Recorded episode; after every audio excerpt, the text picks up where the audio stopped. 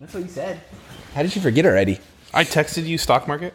You text me stock market, which kind of feels like politics. Just you mean the word 2.0? politics, or stock market feels like politics? Like I feel like that subject matter hovers around politics, where we just end up talking about politics. Yeah. Yeah. Huh. Wonder why I texted you that. I'm gonna have to think. I'm gonna have to think through. Is it because the stock market is plunging? Yeah. Well, that's part of it. Yeah. I. But I mean, similarly, I was asking you before the show started, like, hey, do you think the housing market's crashing or gonna crash or what I say? You know, Uh, you said crack. crack. Yeah. Like, you said it sounded so like crash, which would fit there that I wanted to hear that. you did, well, you said I. I go, is the housing market cracking? And you go, crashing? crashing, cracking, No, cracking. like, is it crack? Like, is and then I said, um, "What does that mean?" I still don't really know. But okay, You're just having a. is it like- the beginning stages? oh, Everybody was going crazy last summer, right? For a house, they would Yeah. overpay, overpay, overpay, overpay. Uh-huh. Now, are they still? What I mean by cracking, not crashing, because there's, you know, this is probably a new. You're welcome. Term, mm-hmm. because before it was crash, but that was when housing went to like 0 and uh-huh. now you're going. Well, let's just get it back to normal. That's what I mean by cracking.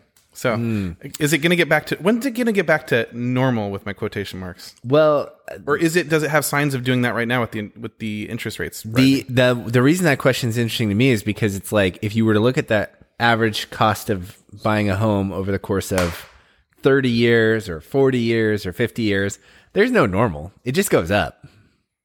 Yeah, I understand that, but there was a, a giant plummet, and right, okay, so Yeah. you're right. There's no normal, but there was a giant drop, which was the recession in 08. Okay, uh Uh-huh. huh, and then there was the we didn't. You asked what the price is, and then you pay the price, or you pay less than the price. Yeah. that's the normal. It would be like saying in the car, like if I go to buy a car. You always negotiated the price of a car, a used car, right? That's just Right. always the way it's been. And then all of a sudden, if they were to go, you know what? No more negotiations on cars. It would be like a it's like a culture shift almost where people go, remember when like Saturn came out? I don't know if you remember this. Saturn was a one price car and you just came out and said, "Oh, I, I want the Saturn SL2," and they said, "Great, it's fifteen thousand dollars." And they go, "Okay, well, what will you do for me?" Yeah. you know, and it, like, what if you don't do the undercoating or whatever? And they go, uh, "We don't care. It's fifteen thousand. That's Yeah. what the price is. It's one price, and there's no negotiating off of it, no employee discount, no in, like invoice or anything like that." Saturn went by the wayside. It doesn't exist anymore because I don't think American culture was ready for that. They want to negotiate. And then the housing market's doing that though right now, where it was like, hey, well, okay, what price range can you look at? We're looking at a house in the three hundred fifty thousand dollar range. So if we have about three hundred and fifty to spend, let's look at a you know three seventy five house and see if they'll take three mm-hmm, right? Mm-hmm. Yeah. But now it's hey, if you have four hundred thousand dollars to spend, look at a three hundred and fifty thousand dollar house, Right. Because you're going to need to offer fifty k over. Right. Yeah. And and that that part of it could adjust. I don't know that prices are going to go down. I think prices could level off and they might go down some because there's going to be an adjustment for, you know, every month everyone's house was going up by 5% or 8%. It was making me feel like a richer man. Right. It was making me feel rich too. Uh but How but well are you doing? Well, my house is worth a lot. right. I have Fictional money. I have great fictional money. Um, but I, I do think that's going to change. I think that the prices are going to take a little bit of a dip, but it's not going to be a crash. It's not going to be like 08 where it's like, you know, but, but the reason for that, that I, I think anyway, and again, I'm not an expert, I, is because in 08, they were mandating that basically anybody the law was that anybody can get a loan who has, in essence, a job or whatever. They had very lax stipulations. And so there was this all of a sudden increase in You in mean like a bank couldn't say, "Oh, well, these are our standards." The government was like, "Well, who cares what your standards are? You still have to take this." Yes, and I'm not sure the ins and outs about like to what degree banks could choose not to. Partake. I always thought it was the banks being greedy. You're saying it was the government. Right. It was that I think Obama wanted basically it was the American dream Thanks, that, Obama. that anybody should be able to own a home who had very loose stipulations. Like you don't need the money down, you don't need the credit score.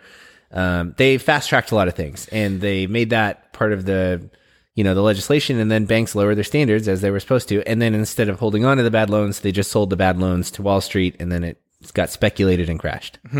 Isn't that, you know, it's funny the different things that like built America, the industrial era we've talked about before, but now maybe we're in the loan era, the debt era, where it's like if you want to live the American dream, I joke about this all the time. When people go, "Oh, I want to live debt free," I go, "That's not the American dream. The American mm-hmm. dream is get your boat, get your RV, get your ATVs, get your house, get your cars, and make sure you're maxed out on your credit. That's living the American dream. You can have everything you want. You just, mm-hmm. you know, you're up to your eyeballs in debt." Yeah. Well, the the low interest rates discourage savings. Low interest rates. Dis- oh, I see what you're saying. Yeah. So oh, so interesting. part of the like American dream in the old days, the good American dream was that you know, to some degree, I think interest rates floated a little bit more on the mark open market to where they were competitive. It wasn't just artificially squash them down to stimulate the economy. So there was like none of that going on. Mm-hmm. And since 2008, post housing crisis, that's what we've been doing: quantitative easing, squashing interest rates down, which has increased loans and spending, and it's created this situation where people don't have savings anymore. They just everything's on credit because credit's cheap. Oh yeah. Well, that makes sense because sometimes you're like, you know, why do I need to save ten thousand in my bank account if my credit card limit has ten thousand? I don't have any debt on it, right? Right. But hmm, credit can be taken away at any time. And I think, did, I mean, I don't know if you've ever experienced that, but uh, if you're not using it, a credit card company can just go, actually, we're going to put your, you had a $20,000 limit. Now we're going to say you have 10. I've never had that, but I've been wondering because I have a card that's really old that I haven't used in probably a decade, and I once in a while log in and I go, oh, still got it, still there. I don't know if that's good to have. I don't know either. I You have too many like open accounts, probably.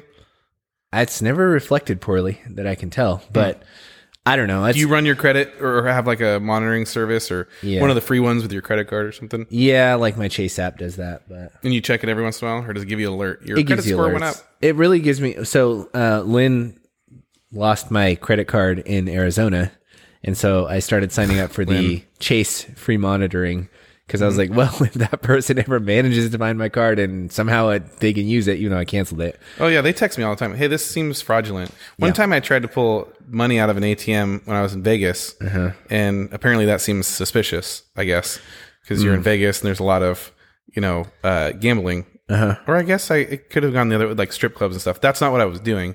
I was really just I was trying to pull. We'll never really know. I was trying to pull some money out because I wanted to play some blackjack or something. I don't really remember. And it just, I, the ATM said, sorry, nope. And I was like, oh, I don't have any money. Yeah. Or I don't know why I said no. And then I got an alert on my phone saying, hey, suspected fraudulent alert. I was thinking, oh, that's weird. But I've learned that if you want to try to alert your credit card company uh, and not get fraudulent, you kind of just spend your way there. Hmm. So you buy something at the airport in Portland, you know, at the little store there. Mm-hmm. Oh, that's true. And then you buy something at the airport when you land in Vegas, and then you buy, you know, then it looks a little bit more like, oh, Yeah. okay, there's a trail here. It's not just like, oh, he was in Portland yesterday, and now he's in Vegas at an ATM machine. Yeah, that's true. I remember the first time I went to New Jersey, I brought a credit card, but I also brought a bunch of cash because I'd had that same thing happen where they're like, hey, you swipe it in a weird place and then they cut you off and it's like a whole rigmarole to get it back. And I was like, mm, don't like that. Um, and then I've, I, also bought something. This is one I kind of feel bad about in hindsight. I bought something in college online and it was from like a Chinese website or whatever. And then Aren't they all? they called me my chase card and they were like, hey, and it was the middle of the night, weirdly, which is mm-hmm. strange. They called me at a weird time and they're like, hey, this just ran on your card. Is this yours? And it was like a Chinese company. I go, no, that's definitely not mine. Decline that. And then turns out later that morning, I was like, oh, that was my thing, actually. that poor company. I just, And what do you do? What do you do about it? Like, uh, can you un- never mind that wasn't declined. yeah, just nothing I could do. Credit But- card companies must just write off so much in. They're very liberal about yeah, like we've had customers who are like threatening that like if you don't do what I want, then we'll cancel our transaction and mm-hmm. I believe them. I go, I bet your credit card company, regardless of how legitimate our charge was, will still side with American Express is like that. They're like, nope, zap. Yep. They'll take it away. Well, I, I texted you about the stock market, yes, because it plunged. That's one thing that got it. But you said something the other day. So I, I put loosely based. That's why I like to just one word stock Mm-hmm. market. Boom. What are your thoughts? What is it? What is the stock market? What does it do? No, I you texted me We've actually been through this before, remember? We have, yeah. I, that's why I was joking. Uh, I I wanted you to expand on something you texted me the other day about some cryptocurrency that went to zero. Oh yeah, And Luna or so Lunar?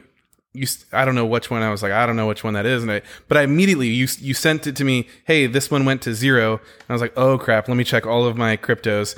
And that combined with them all kind of falling, and then the stock market also crashing. Out what crashing, falling. 1100 Mm-hmm. points in one day it did you know it did a thousand points a week or so ago Mm-hmm. it just has these it keeps falling and if you look over the year you're like oh yeah it is it is kind of falling Mm-hmm. i don't know i just want to know what what's that an indication of and and what are your thoughts when you hear that whatever crypto that was went to zero and is that a sign of it because we've never had that before right No, not that I know. I mean, I think there's probably been weird.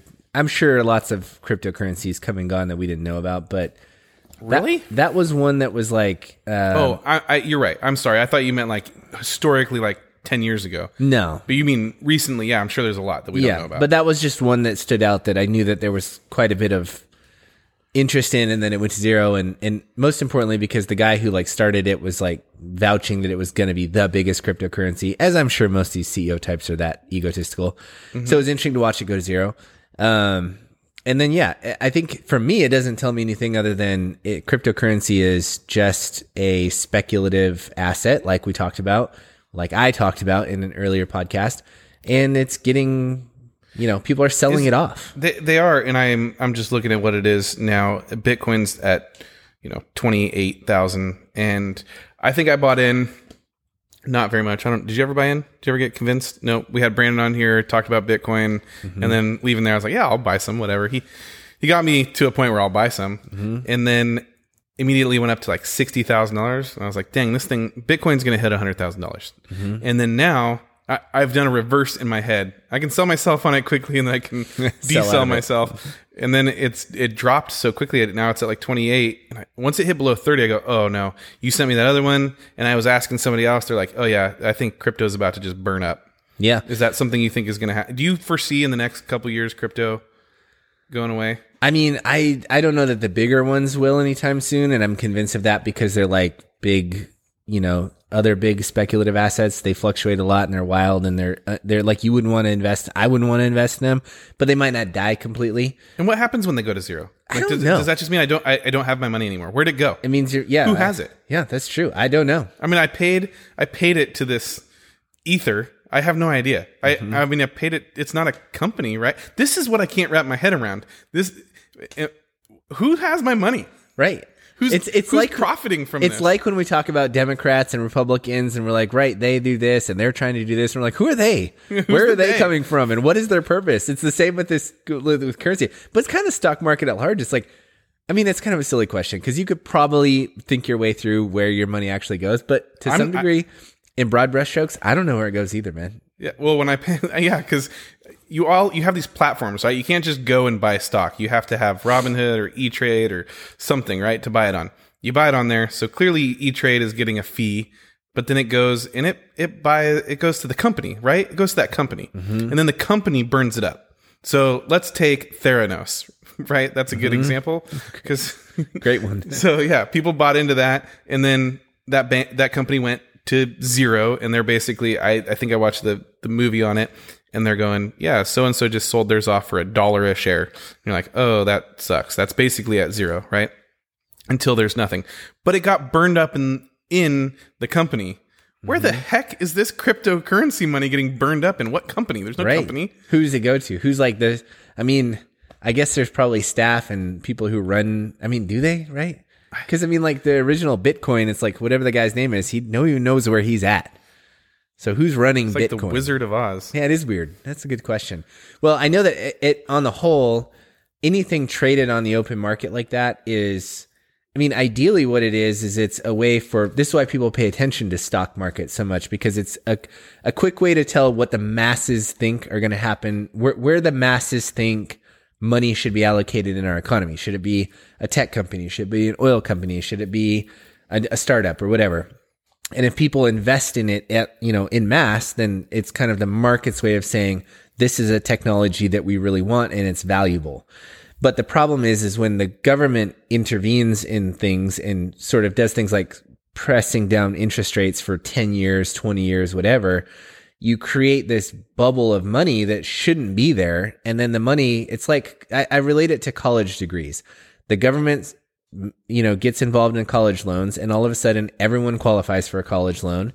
And then college just start doing stupid things with that money, like giving you degrees that are worthless and Because it's fictional money. because really, it's like fictional money, and that's the stock market too. So when I see the stock market crashing like it is right now, I just think the economy can only be uh, misallocated for so long, no matter how long the government's propping it up, and eventually the, they got to pay the piper, and the money's going to go I guess somewhere. I'm struggling though with this crypto because that's that's worldwide, right? That's a worldwide thing. And then if that's if if you're watching the stock market for hey, what's going on in our economy, wouldn't you be looking at crypto as like what's going on in the world economy? I think you can't anybody really invest in stocks and bonds. Like I could go invest in foreign stocks right now, You could invest in foreign stocks, but they're called foreign. So they but people could invest in ours. I guess so. So I don't think that really is relevant. You're you're thinking so just because people can invest in ours. I'm saying because the American economy is is I don't consider it the strongest, but it it's considered like the world leader. That's why people put such a precedent on Why do you our not stock consider market. it the best? Because, Why are you a terrorist? I did not know this. Wow. I just changed my ideologies. Uh, yeah, I just I can't I can't. Here's what it is. I want to. The the patriot do it. part of me wants to believe it, but but. I can't logically do it. It would be like you coming into a household and being like, "Dude, look at this awesome house I have. Look at that car," and then I'd be like, "It's all on credit, bro." And then I'd be like, "So do you want to borrow some? Lend me some money?" You'd be like, Right, but it mm, still "No, man." looks awesome and it Looks still awesome. Is, it still is awesome. I mean, okay, I know I get that argument because people there was like a really good commercial about it. They're like, "Wow, the Joneses are doing really well. Look how much stuff they have." And then the guy's like, "Yeah, I'm up to my eyeballs in credit." Uh-huh. And you're like, "Okay, well, that's hilarious, right?" Mm-hmm. Because people sometimes just look rich, but they're really just massively in debt. But they're still having fun. They're, they still have a boat, and you don't, right? But I guess it depends on are you living for the here and the now, or are you a person who's thinking in the future? well, in the future, you could be dead. So And and there could be look- like a mix you- of both. Yeah, right. you need but to are live you a little bit more in the But now. is your household run on complete credit cards? Do you own everything on credit cards? No. No. But I own Do my you- house on debt. Do you own most of your stuff on credit cards? No. Right. And this is debt that you But I actually but I also don't have a boat, right. which would if I did would be on debt. Right. Lots of things can be on debt, but it's like a solvency issue. It's like you can only have so much debt before you can't have any more debt. You can't support it anymore, or you're owned by it, right? Like you're working just to pay the minimums and you never get ahead. That's what I feel like America is right now. Like, sure, we should have some debt. I'm not saying we should have zero debt. I mean, but I'm just saying it's to a degree now that I go, we're like, how do we, we could never pay our way out of this. So, I don't even know who we would pay it to, honestly. China. I mean, yeah, I mean that's the only logical answer, right? And we're giving so much money to Ukraine, so much money. We're giving them a ton of money. I heard they're just printing those bills too. They- That 40 billion dollars. Wait, does it go on like a cargo plane and get airdropped? Like, how does this actually? How does this transaction? Why are happen? we even printing money as a government anymore? Why don't we just be like, hey, change our account. Now we all of a sudden have 40 billion more dollars just in a computer. Yeah, click. couldn't you do that? Just add another zero, or just yeah. I don't know. I don't know why they don't. I'm assuming that's how they do it. But I read something from Dan Crenshaw, and he was like, just so you know, it's not $40 billion that they had, it's $40 billion they're don't you- printing. yeah, why don't you just? Oh, guys, we have that in hangar number twelve. Go ahead and grab that, and then we got to combine it with the safe that's in you know Fort Knox, and grab that, and then we'll drop it off to them. No, you're right. They had to just print it. But dude, here's the thing. Here's the thing, because you asked about housing. It's not in earlier. our. Okay, go ahead. Sorry. You asked me about housing earlier. Here's here's my overarching concern with all of this. Historically, governments, I know it's really good. He's pouring a glass of wine right in front of my face with a smug look on his face. Because you choose such weird times to not drink. You're like the. I would ask you what would be the appropriate time, and I don't think you could come up with an appropriate time for me not to drink. Anyways, Eight o'clock in the morning. that's true. You wouldn't do that. No, that's That's I'm not an alcoholic. Aaron. I I don't even remember where I was going. You've You were screwed me up. talking about the housing. You said, "Hey, earlier you brought up the housing problem." I don't know. Had to do with other countries. I'm really glad I got you off. You got me way off. I'm not used to this. You're welcome. But anyway, I will talk about this 40 billion dollars. Wondering in legitimately, if they are I printing, remember what I was going to say now. Uh, but if okay, fine, you don't lose it. If they're printing, literally printing this, how does that exchange physically happen?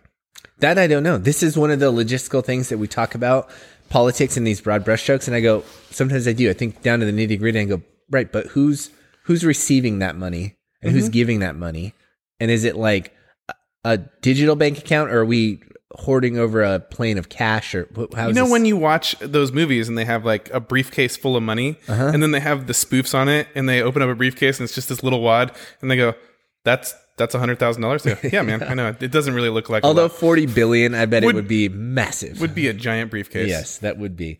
Uh, what I was going to say is, government, bad governments historically um, will print too much money. They'll create inflation, which is the prices of everything going up.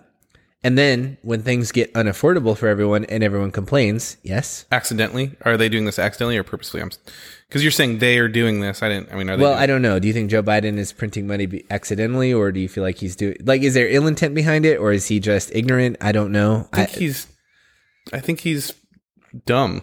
I just think he's like I I mean that in the most sincere way to say I, I think he's kind of not a smart person. yeah, he's losing it for sure. But that doesn't. I don't. th- So purposely, yes, he's Yeah. doing So purposely. is he purposely Sometimes I think maybe they're purposely ruining our economy. I don't. this is what I don't know because I go. They're either in it for the really short game where they're literally going, "Well, Joe Biden, uh, you're only going to probably live a few more years, so you can do whatever you want. It's not going to affect you." Kamala Harris and all that. But I don't know. but you want to go down as the worst president in history? I mean that's what he's going to be postered as, Well, right? I don't know, man. He's made some of the worst decisions, and people still support him. So I don't know that. I don't know at this day and age that anybody will ever be completely off of Joe Biden. Like I don't know that he'll lose his all of his fault. I don't know that he would ever go down as the he worst. lost 11 million followers on Twitter. So He's seventeen million. 17 million on Twitter he lost? Well, I thought he had they were- 22 and then he lost mm, half of them. He had thirty-five, and half of them were fake. oh, okay. That's what I was talking about. Oh, okay. But anyway, Well, I just read it. bad I read governments it print differently. money. Printing money creates inflation. And then worse governments, instead of doing things to counteract the inflation, they just go, you know what? I'm sick of the these greedy corporations overcharging you guys, these greedy oil companies overcharging you guys. So we're going to put price controls on things. That's when things get really bad. And this is what's scaring me the most is I'm starting to hear rhetoric from the Biden administration that they're going to start investing $10 billion into affordable housing or money into this, which is basically like a price control. So they're basically saying, we jacked all the prices up, and now we're going to blame all the corporations for hyper gouging you guys, right? And so we're going to put price controls on things. And that's going to royally screw the economy up. That's when you're going to start seeing shortages of everything. And I'm already starting to see shortages, but that's when things What- get really what- bad. Like I know we're seeing them, but it feels like every one of them has an explanation, right? There's a there's a formula shortage right now. Mm-hmm. Why is there a formula shortage? you tell me, I don't know. I don't know, but they they gave some reason, right? Did you know there's a diesel shortage No. of Is the there a ac- sh- of the fuel type diesel Huh. because it's it's more expensive than regular Right. uh, petrol, right? It's it's like a dollar more per gallon, which is how all of our stuff's delivered. Um, and they said something about the, re- the refineries, or they they have to shift so- uh, the making of it, or something. I don't know. They always have these explanations why there's a shortage. I just don't remember this happening in my lifetime. Well, in the seventies, there was a fuel shortage, wasn't there? Right, but that was also caused by government. That wasn't. That was like how an did they cause it? embargo of some sort, where the government was like, "No," and then it ra- it created I shortages. thought the government regulated gas prices. I don't know. I think they do, but they kind of regulate everything. They kind of regulate everything. I mean- so then it, what you're saying that they're doing, aren't they already doing then? Well, if they already regulate everything, it's like then what's debt. scary You about can it? you can handle a certain amount of regulation, but I'm talking specifically about inflation and then countering inflation with price controls. That's the level of regulation that I think will. Which okay, so you said you said housing. What ones scare you? Which what would be like, dude? This this is a scary time now. w- like what ones, Like, like a price regulation. If they started regulating prices on what would you go? Oh, that's any- not good. Anything, anything, Anything bread, bread. bread. Because Because like it- bread it- can't be any more than five dollars a loaf. Because we've talked about that. Yeah, five dollars a loaf. Because then what would happen? There'd be shortages of bread. Why? Why would that? Why would that cause shortages of bread? Because if I told you that as a company you have a cap of profit, Mm-hmm. you're not going to just sell as much as you can, you're going to be like, all right, well, I'm going to sell less of it because I can't make any money on it. No, It's- that's it's- not true. If you said, It's "Hey, the same reason with housing. They do this in New York with housing. They put price controls on housing. If you talk to my sister-in-law Tony, she'll be like, "Gosh, if it wasn't for the rent control around here, I'd never be able to afford to live here." And I'm like, "It's because of the rent control, you idiot. It's mm-hmm. because of the rent control. Because the government says housing is getting too expensive, so we're going to put price controls on. If you're a landlord and you have an apartment in downtown Manhattan and you can get $4,000 a month for it, and you get told you can't you can't get that anymore you're putting a limit on their profit right mm-hmm. you as a landlord are you going to go buy a bunch more houses or are you going to stop investing in houses Well, I think it depends. I mean, if you let me go back to your bread, just because I I, I know that it's a little bit more the, the, the price I understand. Yeah. So if if I make bread and I can only sell it for five dollars, but I'm still making a dollar per, per loaf, wouldn't I just want to produce more loaves so that I can make? I mean, I'm still making money. it does, how, how does that produce a shortage? it's not Because- going to change the demand for it it just cre- just creates a situation where you can't make as much on selling in essence the same amount right. So I just got to You make can't my, sell I have to make my product better. Right that's the idea right Yeah, I Sure. make my product better for the but same as amount it of money. But as it turns out in the actual economy that's not the way that it works what happens is normally companies are working on pretty razor thin profit margins especially if they're an old company Yeah. price controls tend to make them go okay well this is just not an industry i'm going to continue to invest in we're going to divert our money to something else so then you'll see shortages because you'll just be like this because the people are getting out of the industry. That's what creates. getting out of the industry Okay. and nobody wants to enter into the industry because there's no profit in it and there's just a demand for bread and nobody wants to satiate it because there's price controls it Satiate would it. it would be like in the car business. It would you want to if you had a million dollars of capital, would you want to get in the car business? If I said, "Hey, Marshall, I know in the old days you could make money on cars, but now the government's limiting you to five hundred dollars profit on every car. That's it. That's all you can make." Yeah, I would try to. I mean, You wouldn't be like, "Hey, I'll buy into a dealership and I'll just sell that many more cars." yeah, I You'd would be try like, to. I would try to see what's the most profitable company I could get into, and or, or product that you could Right. make the most out of. Yeah, But going back to the housing thing, it's the same thing. It's like these landlords certainly don't want to continue to put money in investing in their, their houses. So they're, they're dumps. These rent controlled properties are just pieces of garbage. There's no new housing being built because it's price controlled and nobody wants to get into that market. And what it actually creates is crappier housing conditions and less supply of housing. Okay, so are are renters? So okay, I guess what what happens in this stage then? Do you you see more apartments pop up? Do you see more rentals? Do you see less people owning houses, more people owning houses? What happens in in this scenario that you have, like Right. in New York? I mean, if if rent control happens, then people just stop buying to rent it out. I, I guess I don't know what It drives the housing prices way up, right? So why like, how. because nobody can rent anymore and so it's like it makes it more expensive for everybody to even try to move in there and i know that um you know i think the bigger thing is it kind of decays it right? Like it takes an otherwise thriving neighborhood and it creates project housing in essence which attracts people projects. people who want to live in that neighborhood but can't really afford to right? Because it's rent control. These houses are not being kept up. And then yeah and then i i, I, I don't know it's like have you ever been to downtown new york? Yeah, and some areas are really nice and some areas are really crappy. yeah. I think all of New York is kind of trashy, and I, That too. I think that's part of the part of the reason is because they they literally put the trash in the streets.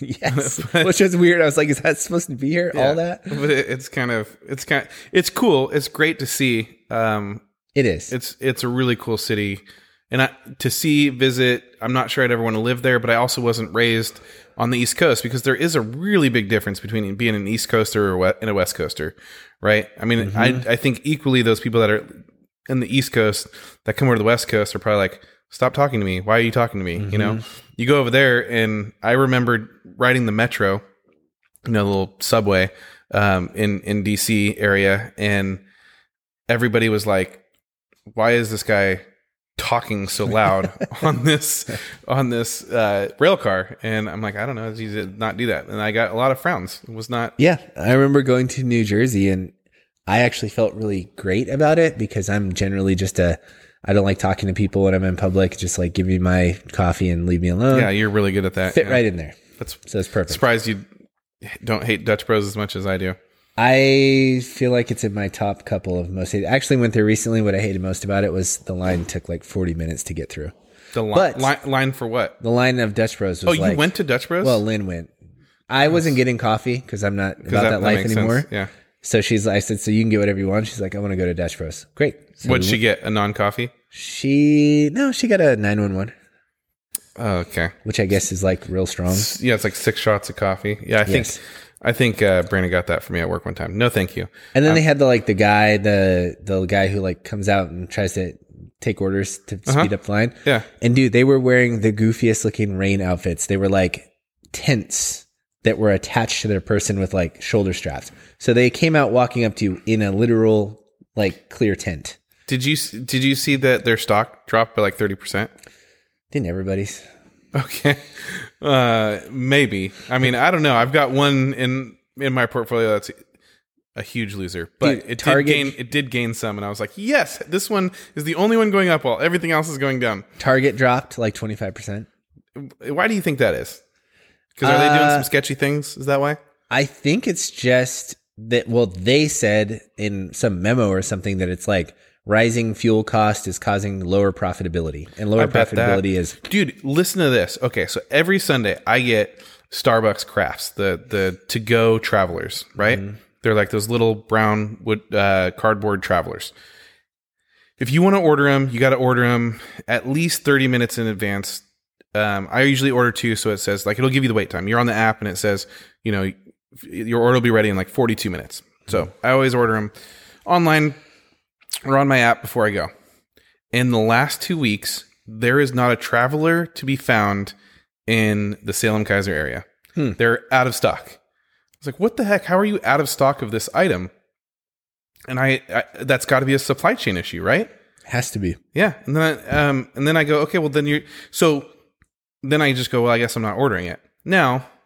So they just miss out on that, right? That's just business you're missing out on because you don't have supply.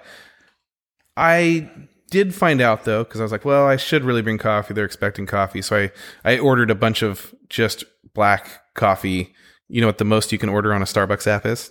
Yeah, I know this now. 15 cups of coffee is the most you can get on a mobile What were you order. trying to order? Like fifty? Uh, I was gonna order sixteen. I was gonna order sixteen. and It was like no, fifteen is the limit. I was like, oh, Okay. well that's fine. That's Yeah. funny.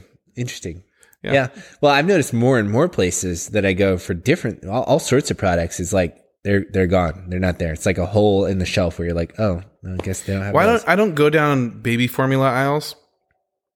But I mean, they're saying there's. I'm seeing pictures online. Shelves are empty, and then they're posting a lot of pictures. Oh, supply chain issues on regular food, candy bars. I I don't see that near us. Do you see that?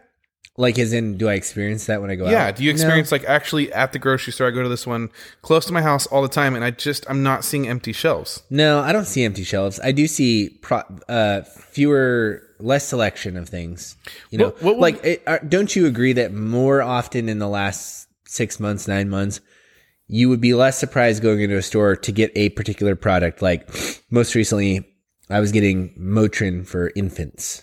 Oh yeah. And I just thought, no problem. I'm just going to go to Rite Aid, walk in. Nope. Gone. Completely missing. And I was like, that's weird. And there's other just random products that once in a while you go, "Oh, it's just not there. That didn't ever used to be the case. Rarely. right. Yeah. More and more now. Yeah.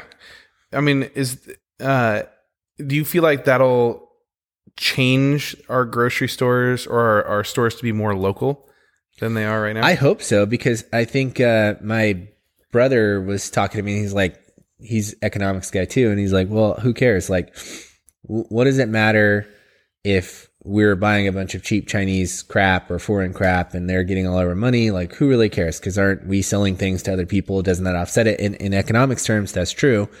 It's called comparative advantage. Yeah, you always used to talk to me about who cares where it's coming from. You would say the same thing. Which is true, I feel like in a normal economy, but I'm starting to worry, and I told him this, that we're getting into a time where, okay, great, I get that in a normal functioning world economy. But if we didn't have that, and all of a sudden people didn't want to use these worthless American dollars because of inflation, which I've been warning about for a very long time, and now it's getting more and more true worthless American dollars. You warn about it, but you do nothing. What can I do? Become president? Change No, I just meant policy? like what would you do in I your know, life? You yeah. You ask me all the time, and I tell you I have a degree in economics, not in investing. So I don't know. You tell me. And then I give you suggestions, and then you're like, ah, no, I'm not. Gonna I do it." made my move. I bought a I bought a house that was Yeah, but like, why? Why not? In okay, so if you go local, right? If if things kind of go whatever really bad, and then you got to kind of deal with your local producers, your local farmers, your Right. local people who make the candy bars, the local people who make whatever, manufacture anything. I mean, in in our currency doesn't look very good. It's a little bit more of the bartering system. Uh-huh. And then wouldn't it be your assets and precious metals at that point? probably or your skills, whatever you can do to trade, right? Yeah. Which sucks because I'm not really sure what skills you and I have. Oh, hey, that's rude. I thought you were just going to say you. I, have I mean, I did build a sweet fire. Yeah, with the So wood I- that I chopped up. I've got that Yeah. going for me. Okay. You've got chickens. Hey, that's great. You got yeah, that. I am a very good farmer of chickens. a very good farmer of chickens. Yeah, but I can build things. I'm like I, I, am crafty with my hands. I grew up. My dad was a general contractor. I did learn quite a bit from him. Well, hey, that's good. I'm sure that'd be useful. But the, what I was getting at I can fix some things for people. Under normal circumstances, Might not be level, I but- agree. We shouldn't worry too much about our money going here and buying cheap crap there and whatever. But what I was saying is, if things came to a grinding halt and all of a sudden nobody wanted to accept our money, right? In a we're talking like a world economic crash. Then we would have to just deal with what we can do here. And what America does really well, we export like ser- we're like a service industry, like uh, lawyers and doctors and things. You're not building things; you're just a service industry. Yeah, And economists have historically been like, "That's good enough. That's that's good. Being a that's still a a wealth building skill, right?" But in the apocalypse, that's not going to do you any good. Mm-hmm. And these other countries have factories and infrastructure to actually create things and labor force, skilled labor to build things. We don't have that as much. And that's what concerns me is that I go, if that were to happen, you would have to rely more on the farmer down the street or your neighbor to help you out with something. And I don't know how well prepared we are for that. If Uh, that happens. Well, we're not, and I think you would see what's happening right now is you'll see people rather than resorting to a reasonable way of figuring out how we can get along, they're just going to steal stuff. Right. And they're just going to loot and burn and steal. lawlessness. Yes. Yeah, I think that's what I worry about the most. I because if it did collapse, I mean, COVID was kind of a fun time where you go, okay, well, let's all be, let's all all work together. Like, what do we got to do? I know that happened in our company and our friend group.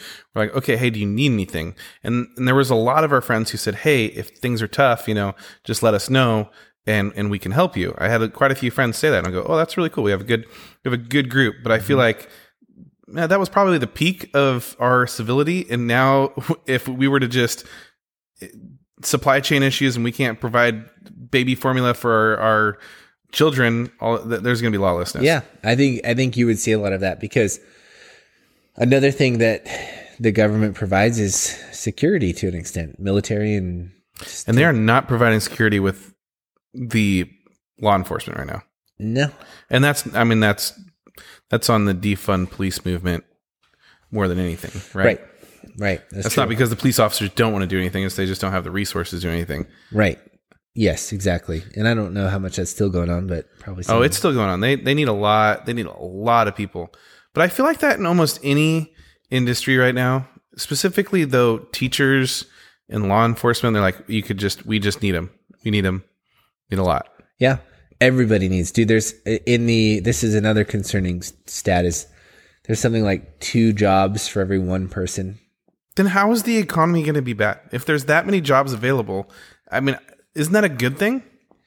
I, you would think, but Why is that not being? Why is this not being fulfilled? because people aren't filling the jobs. I don't know. It's like we talked about the quit rate. People are quitting jobs too. It's like I don't know what is I- motivating people to not work and to quit their jobs, but I don't know that either. I had somebody get super excited. I'm not going to say who this is, but they work in the uh, industry that the, in a skilled industry, right? With that where they somebody has to have it's a skilled labor industry, and they're like, yes, the stock market dropped by 1,100 points.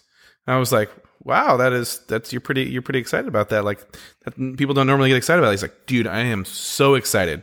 He goes, finally, these people that keep quitting on me, demanding more money, they're gonna come crawling back to me, hmm. and then I'm gonna finally get my labor force back. He goes, I just I have these people who are so high on their horse that I just they're hard to employ. It's true. It- Not only hard to like hard to employ like to get them because they want so much money, but hard to keep them motivated to work because they're making so much money per hour. we we've found that in our line of work too that it's really difficult to retain people and I felt it for a long time and I was like gosh people I've never had this much turnover I've never had so many people quit and I was thinking was it some of the changes we've made over the last couple of years to like cope with covid and shutdowns is it a cultural thing and then the more I go the more I realize it's just it's the economy it's like it, if there's two jobs to every one person willing to work then they got a lot of options you know and that's that affects all levels of employment, I think. And I don't know, we're in a mess right now. That's what it feels like. Do you feel like our parents felt like this? Did they feel know, like we were in a mess? I watched a documentary on the Great Depression. Not that that's our parents. I'm, I- I'm not going to date them. I love that you're you, you have so many documentary experience Uh-huh. because there's been a few lately that I go, oh, I watched this, and then you're like, oh yeah, I saw that one. I go, oh, oh, cool, we're relating. Sweet, finally, finally a show that we can relate on. Mm-hmm. But in in the Great Depression, watching the conditions those people lived through, you go, oh, we could live through a lot. Like they were living in shanty little shacks, starving to death. Their kids were like malnutrition, barely like growing. I mean, but they were just determined to stay and just like gut it out and make it happen and stick together. And you know, I, I mean, obviously it took a long time, but it turned around. I, I get it, and you go, I don't think we could get back to that stage. It just doesn't feel like we're so far advanced, right? We're so developed in comparison to the 1930s when the Great Depression happened. But sometimes I do wonder, and how does our food get here? Like, where are the, you know, there's so many people that aren't farming food. Where does our food come from? Sometimes I feel like we just go, oh, it's just there. It's magic. It just shows up in the grocery store. You go, there's so much in the grocery store all the time. And do you ever buy vegetables and fruit and then put them in your fridge and then a week later you're like, oh, they kind of went bad, yeah, right? But that doesn't happen at a grocery store. So they're constantly getting new stuff, yeah. constantly getting it. And it just appears there.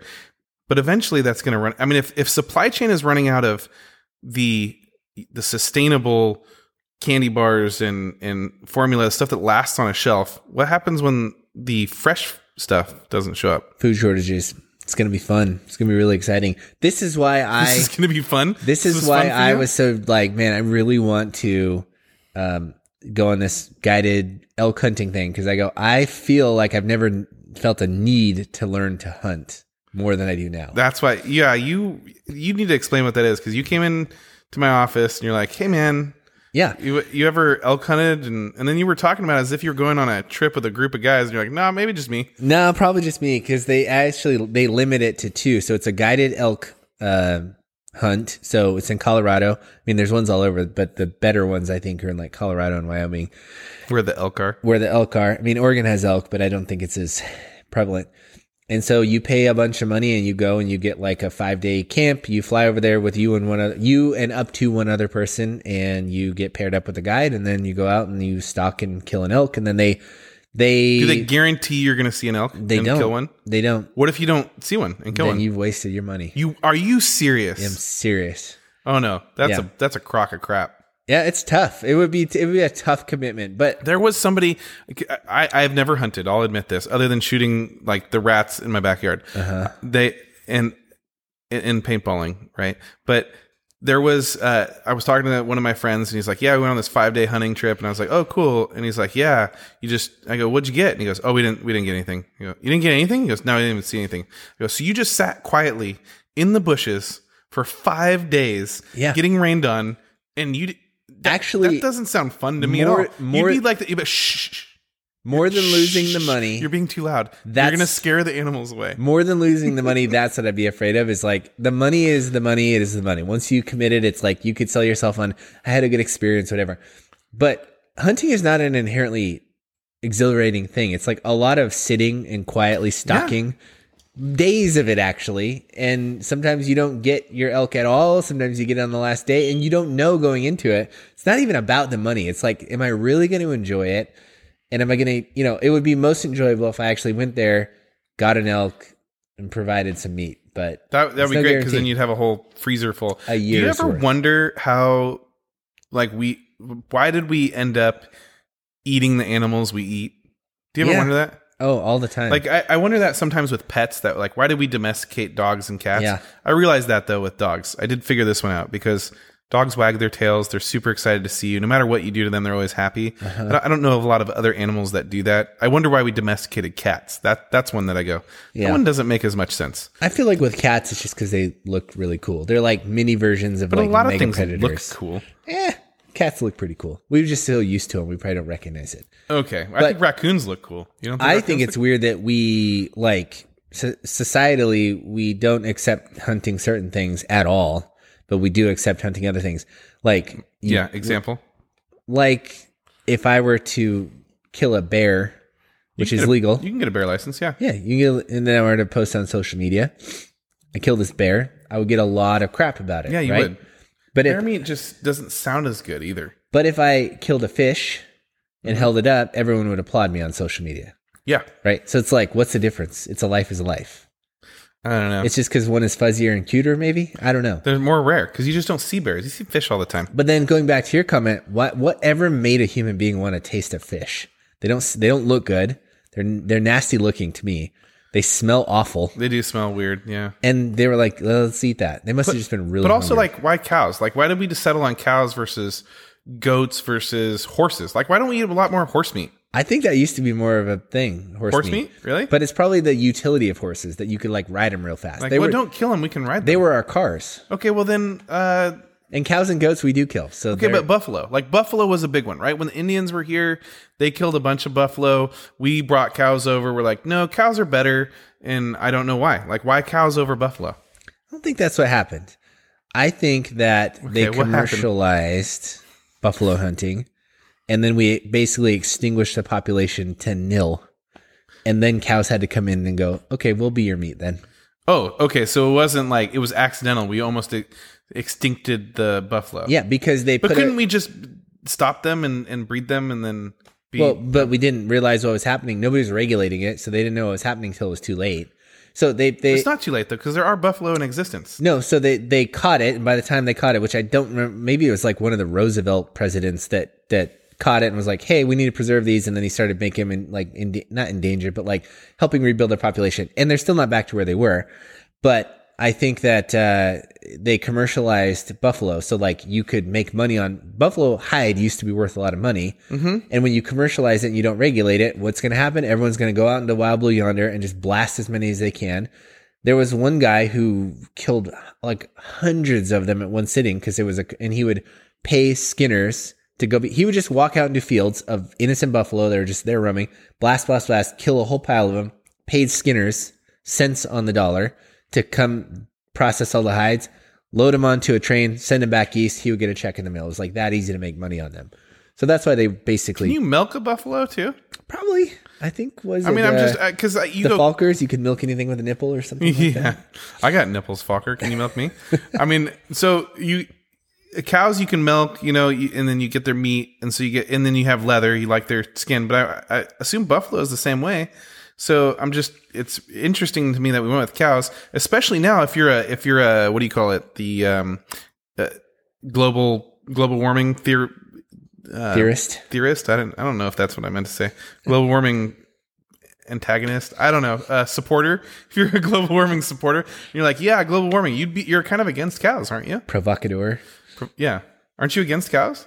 I don't know. Are Yeah, they, they, produce I've- methane. There's I've too heard- many of them. I've heard that cows produce a, a inordinate amount of like greenhouse gas, but then nobody wants to acknowledge that. no, there, but there's people acknowledging. No, I mean now. like they don't want to. They want to blame it on cars. Everything on cars. Yeah, I get- yeah, Like yeah. meaning they don't really want to put the. But could it be the problem? problem that we actually, in, instead of just going, hey, you know, maybe we should make buffalo the, the, the meat of choice, we decided it was cows, and now we have too many cows. We've overpopulated cows. Yeah, Could that be? Could that be a real issue? it could be. Although And uh, and now they're farting and polluting our air there you go. because that's what it is. It's their farts that are produce methane and pollute our air. Did you know that it's the cows' farts? I did know that that was uh, something when people talk about global warming and then people try to counter. it, They go, "Well, isn't it like?" Shouldn't you be mad about cows? And I was like, "Is that a real thing?" And then I looked into it and I go, "Oh my gosh, that is a real." It's thing. a real thing. Yeah, people It's- really are like thinking that cows contribute con- like a good amount. and maybe they're not wrong. I mean, there's a lot more cows. Again, it's the choice of meat we decided. You know, and Yeah. I mean, instead of lamb, have you ever had lamb? Uh, yes, I think I have, and I don't think I liked it very much. Yeah, and lamb's a little bit different. It's, a little, a more, little weird. but it's what you're used to, right? Yeah, but it, that's what I'm saying. It's it's all it's cultural, right? Like there's cultures that don't eat cow probably at all. And they Yeah, exclus- India. Yeah, and they exclusively live one. off other meats. It's cultural. It's just what we. It's just the card we were dealt. It's kind of a weird one. I like. I don't. I don't mean to knock like a whole country and religion, but you kind of. I mean, like, come on. They like worship cows. Isn't that a little weird? it is. I mean, little- everybody else in the world's going. No, you guys are crazy. Yeah, I think we're all universe. If we were all going to be on the same page about something, we'd all be like, "No, India, this is one thing you have wrong." you should eat that, not worship it. Yeah, it's it's a cow. Yeah, that's true. But it is hard to put your lens on and think through your own society and like what weird stuff we do because it's so normal to us. Yeah, and just think how differently McDonald's would look if everything was buffalo instead of. Have you ever seen those YouTube videos where they have people from different countries try American food, or sometimes they'll even have like Hispanic mothers try each other's pozole, and then they all just talk crap about each other's pozole, no, right? Because it's just so specific taste to them, and then. Um, or they'll have like people from Sweden try American something that they don't have there and they taste it and they rate it and they be like, oh, this is really good or oh my gosh, this is disgusting. Makes you realize how much culture plays a big role in that stuff. Culture's huge, man. I remember we went to China and they had a McDonald's and we went to one and I got a Big Mac there. It was pretty I, I like going to McDonald's in every in every country we go to. If there's a McDonald's, I go to it. Because I like to see what's on their menu. It's usually something slightly different. I remember in in uh, Mexico they had like beans and carrots on the menu for some reason. I was like, oh, that's that, that's not served in America, right? Or in the United States. And then uh, when I went to France, they had some they had like curry chicken. Huh. Yeah, and I was like, oh, that that's cool. Yeah, I'll eat that. And then when we were in China, um, it, it they didn't really have anything special specific to like they didn't like have like a sweet and sour burger or anything. They have like the usual stuff though. It was the usual stuff. So I got a Big Mac, and I was like, cool. I was like, ah, this the meat and cheese look different. They looked Did it taste weird? it looked, and then it, it tasted exactly how it looked, which was different. I was like, something's not right. It's like it almost tasted artificial to me, Uh, and that's what I would think too. but I don't. I mean, I don't know because cheese is like it's you know it's processed, right? Well, it's, so it's like even the yeah the cheese the however process. they, they process it weird. It's just a weirder version. Just like that's like uh, we worked with somebody who spent something like six months in China, and he was like, "Oh my gosh, the hardest thing was." And this is a very picky person who who uh, he's very cleanly and very picky and particular, and I don't think he has a very good palate for food. And he was in China for six months, and he was like, "The biggest problem is I know cannot find is. anything to eat there." He's like, "I had to. I found like one or two things that I had to eat only that for six months because everything else was just weird to me." Well, I, And I he mean, said it would make him sick. Yeah, I don't. I, I mean, China has a lot of sauces on their stuff. Yeah. and so I loved it. I absolutely loved it. But then after like day three, you're like, okay, can I get something without sauce? you know, something just a little bit. I don't know. Uh, not the same. Like the thing about Chinese food is it's the same breakfast, lunch, or dinner, right? Think about American food. We have a very distinct breakfast versus our lunch and our dinner, right? We have cereal, we have eggs, we have pancakes, we have French toast. That's all. That's all breakfast stuff. And lunches are kind of like sandwiches and Yeah. um, and and salads. And dinners are like more of a hearty. But in China, it's it's kind of you, you have this pepper pasta, sweet like a General Tso's chicken or whatever it is. You know, it's that's what you have for breakfast. That's what you have for lunch, and that is what you have for dinner. Yeah, that is interesting. I didn't I didn't think about that, but that's a good point. I, I did think about this though that I, I find weird. Do you ever notice that breakfast is the only meal that you can eat the same thing every day and you, somehow you don't get tired of it? Mm, like cereal every morning. Like some people eat cereal every morning, some people eat oatmeal, some people are like bacon, eggs, and toast. Um, and you do, you can Breakfast do is the, always good, man. you could do the same thing every day, day in and day out. But if I were to try to feed you the same lunch or dinner every day, you'd be like, "Hey man, we just had this yesterday." yeah, we're not having spaghetti again. Why is that? Huh, I don't. I, I don't know because breakfast is such a far superior meal. Because you ever go, hey, you want to have breakfast for dinner? And it's and you're like, yeah, I do. Oh, I do that all the time. right because it's so good breakfast is just a better uh better tasting meals i guess yeah the other thing that is weird culturally that is is probably fine and acceptable i just you know you're not used to it. is like milk in other countries is weird Yeah. and uh, specifically in Africa, it came in a bag, and I was like, this. it's not right. It's the wrong. Yeah, you just like cut open the bag and then it doesn't sit properly, so you got to kind of almost pour it all out. So you pour it all on your cereal or pour it all into a jug or something. And I don't know. I guess like farmers, they when they milk a, a goat or a cow, they just put it in their fridge in a, in a jug, right? So that's that's normal. Mm-hmm. But I go, that's not what I'm used to. I'm used to a carton or a gallon that you you put the top on, has some and then I don't worry about it. structural integrity. Yeah, some sort of seal of some sort that's protecting it from the bacteria that's living in the air. That's and true. then in the bag, I go, I, I- I just don't feel like I can refrigerate that properly. I don't know. And why? How does it get delivered in this bag? I don't know. Right. And, and then it affects you. You know, seeing things and smelling things affect the way things taste. So when you Uh-huh. when you know something about it, like I'm literally looking at it in a bag, and I go, it just tastes automatically tastes different. To Yeah, me. that's like me. I hate mayonnaise.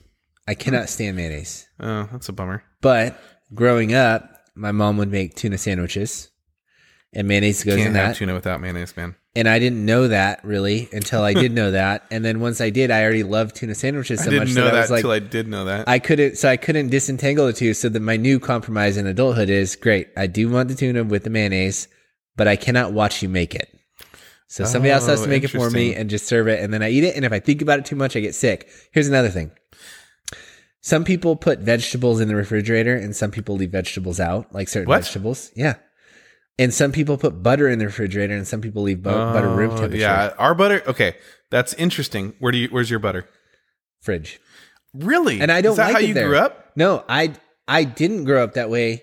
Did Lynn grow up that way? I don't know because she, but she perpetuates that, and I'm I'm okay with it. But the problem is it's so hard all the time. Yeah, I grew up with butter in the fridge. Yeah, And then, but we keep butter on the counter. But we also grew up. I grew up with real butter, and Uh-huh. I grew up with real maple syrup. I got married to my wife, and she grew up with margarine and freaking Buttersworth or whatever, right? The thick, Can't believe nasty. butter. And I was like, this this is gross. It doesn't. Nothing tastes good. And I converted her now. She likes butter, and uh, but you you try it and you go, no, I just like what if you? It's like growing up on um mayonnaise versus what's the other one? Oh, uh, like Cool Whip. Cool. Or cool, no. cool. No, it's not Cool Whip. It's Miracle Miracle, Whip. Whip. There Yeah. we go. Yeah. Cool Whip. Cool Whip. Yeah. Miracle Whip versus mayonnaise, and the and the people who grew up on mayonnaise, they can't do Miracle Whip. Miracle No. Whip, they're like, oh, the tangy zip of Miracle Whip. I'm like, what is this freaking tangy zip? This is not normal. I don't want this. Or here's I've an, tried it. Oh, it's the same. It is not the same. It's got this weird tanginess. that is very true. I've also noticed not all pickles are made the same. Like some pickles you taste Uh, and you're like, yeah. mm, that's not. What is that? That's like It's an not off, crispy. It's like limp. Yeah, limp, and- Very and flaccid not pickle. Very, very flaccid. Yes, very sexual overtones right now. what about bread? Do you put bread in your refrigerator? Okay, uh, so we have a bread box, Uh-huh. and then we have bread in the refrigerator, and we have bread in the freezer. So it's like a stage. It goes from freezer to fridge to box. So when the Oh. box is empty, the ones that are in the fridge go out there because I think it lasts longer in the fridge, right? I think so too. But I, I, I'm stuck on this vegetable thing, man. Why would vegetables not be in the fridge? Are they not supposed Uh, to be? I'm I'm like I'm in, naturally intrigued because I learned this before you explain it. I learned this about having eggs. Uh-huh. So you buy eggs, and where do your eggs go? in the fridge. Okay, but did you know that when you have farm fresh eggs, you, you don't wash them, and it keeps like the protectant stuff on there, and they can sit on your counter. You don't put them in the fridge. You set them on your counter, room temperature, and they can live there for a month. Oh, weird. Yeah, So like, you don't refrigerate them because once you do, you have to keep them refrigerated, or Well, I don't know. You just don't need to. 'cause need it- to. You just don't wash them. If you wash them, then you need to refrigerate them because you remove the protectant, Oh. protecting layer of it. I did not know that, but that makes sense because it's like, a, yeah. Well, anyway, it's uh, in the wild. It's just out in the. You know, they're just sitting there, and they're then you just grab sitting them there. and grab That's them out of true. a nest, and then you eat them, right? Um, onions are one. Like you ever have like a little basket that has like random things on it, like uh, Yeah, we have that. Sometimes bananas and apples, and then an onion sitting in there sometimes with some garlic. Ran- yeah, sometimes randomly there's Yeah. like onions, there's like an onion and garlic, and then weirdly, I don't like refrigerating avocados. I just like to eat them fast. I'm not saying I like them room temperature. Like before they're cut, you're talking about? Yeah. Okay, yeah, that's fine. I, I keep those on the counter. yeah, leave those. I don't out. know if those are a vegetable or a fruit. I don't know. I think they're actually fruit. But Lynn likes to put these all in the refrigerator, and I'm always like, ah, I guess that's fine. But to me, the refrigerator can serve two purposes. Okay. One is good, which is it keeps things fresher. Something somehow it ages it quicker. Uh, Like yeah. there are some vegetables that go in the fridge and they come They out and they're get just like like limp celery? and gross, and you're like, what? This should have just been left out. Interesting. I do wonder how at the grocery store they they know it. They because they do stay. La- they last longer there somehow. Yeah. But I will do like oranges and apples. I love them so cold. I want them so ice cold because when you eat them like an ice cold orange, not quite not frozen, but just cold. And, It's uh, yeah. so good. I could get behind that. That would be a good one. I don't do that right now. Although the little mini ones, whatever you call them, um, Yeah, the cuties. yeah, those I like those cold. Yeah, no, we we have a thing in our house, and you know, my nephew lives with me, and we'll make a joke like, "Oh, an ice cold orange." I'll like put it even in the freezer for like thirty minutes before we eat it. I go, "Yeah, let's cut let's cut it up." And apples, you know, if you cut up apples and then put some lemon juice on them so they don't turn brown, Yeah. and then you put a little bit of pepper on them to bring out the sweetness, Uh-huh. and then you throw them in the fridge and get them really cold, or sometimes throw them in the freezer for twenty minutes, S- super crispy cold, so good. It's like dessert. Do you uh like salt on any fruit? Yeah, Like, that's a very like El Salvadorian thing to do. And I had an El Salvadorian friend. She was really pretty growing up, and so um, she used to bring really like this fruit, like pears and apples that way. And I was like, I love the, I love your fruit, and so I started doing that. That's um I, I never growing up did I have salt on an apple, but I actually in adulthood if somebody told me about it, I go, Oh my gosh, and I can't not, Try some pepper Oh yeah. because pepper brings out the sweetness. That yeah, that sounds good. And then watermelon. I like it on watermelon. Okay, so there is this fruit salad. They serve it. Zoop. They stopped doing it, but it was at Zupan's, and it was watermelon, feta, and mint. Ooh, that sounds weird. Yeah, it does sound weird, and it is weird, but it also is really good. And watermelon mint with this little bit of feta, it is one of my favorite summer salads, and I make it a lot because Zupan stopped doing it. You want to know a weird salad that Lynn made actually when we were on Whole 30 that I was like, wow, that's really good. Sounds disgusting. Caesar, Uh, Brussels sprouts, not cooked, yeah, I've raw, seen that before. chopped Yeah, up. That's too. Apple, vinegar, and uh, Dijon mustard. All right, I'll try it. I don't hate it. It just to me sounds like I would not eat any of Okay. those ingredients on their own. All right, hey, you know what we'll do? I'll come over to your house and um for dinner, and Uh-huh. you guys will make your weirdest dishes, and I'll bring over one of my signature weird dishes. Do it. Okay. And I'll make sure it's. Don't worry, I'll make sure it's healthy and on one. And hey, whatever you do, don't don't give me any warning because I've noticed the last two times you're like, "Hey, are you home?" Knock, knock, knock. Hey man, you home? And then why? I'm in the middle of a workout. Well, who cares? I'm. I didn't mean to sound rude. I was being matter of fact because I was getting ready to jump on this bike and start doing a workout. And I'm like, "Hey, I'm getting ready to start a workout. Did you like? Is it important?" And then next thing you know, Lynn opens the door. She's like, "Marshall's here." do you ever? Do you ever just go over to people's houses? No. Why?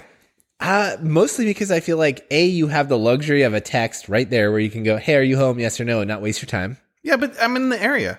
Like, are you ever in somebody else's area and go, "Oh, I should just stop by. So and so lives over here. I should just stop by." And then I also just Just go. ignore that question. I don't. Yeah, no, I don't. I don't do that. It's Why? not my thing because I feel like it's there's so many things you could do that would take you three seconds that could avoid you wasting your time. What are you wasting your time? You're saying hello to somebody. Right, you go. You have to go over to their house, knock on their door, and if they're not home, you're like, well, I could have just texted them. and They would tell me they're I get, home. I guess, but if you're in the area, wouldn't you want to just be like, "Hey, man, Yeah, if I was as close as your old house is to me, that might be a situation where, like, if I'm walking around Matthew, I'd be like, oh, let's go knock on Marshall's door and see if he's there. But also, you're one of those people who I know wouldn't care. Some people really do care.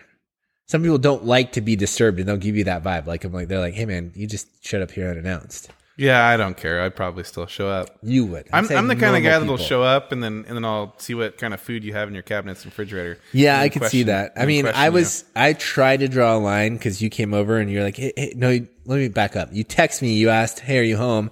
Yeah, I'm starting a workout. Did you need something? And then it was like, hey, Marshall's here, and, was, and she opens the door. And I told Lynn, I go, okay, great. Well, have fun with Marshall and Rachel. I'm going to do my workout because that's what I said I'm going to do. and so I start and I'm like huffing and puffing. And then you come out and you're, I'm like, well, I guess you just don't care about anything, do you? don't care about anything. I care about socializing more than I care about you know just sticking to my guns on everything in life. Did Did you like the picture I sent you? of smelling the roses? Yeah. Yeah, that was very, uh, That was very. I felt like a shot was fired. Yeah, just stop and smell the roses. That yeah, it's perfect because that's your thinking. After I stop at your house, then I then I take a walk and I'm like, oh, there's a rose, and I don't know, they just were blossoming. And I'm like, you know, I'm gonna I'm gonna smell this. I'm gonna send it to Aaron. Stop and smell this. Stop and smell the roses. Have you done this? And you're like, as a matter of fact, I have not. There's no time in my schedule for that. yeah, all right. Well, that's true. Well, I don't. I li- literally have no idea how far how we got way far. This is the road. most like stream of consciousness podcast we've done so far. Just there's no rhyme or reason. Yeah, I'm gonna have a tough one labeling this one. I was. Hmm. Okay, cool. Well, Good luck. yeah, I'm not. I'm not asking you for suggestions because last time you gave me one, and then I I did a close one. You're like, I didn't care because it wasn't exactly what I said, so I didn't even I didn't even bother looking at it to see if it published You really make me sound like an idiot when you talk to me like that. when I do your voice. Well, I'm Marshall. Welcome to Opinionated Podcast. I'm Aaron. Goodbye.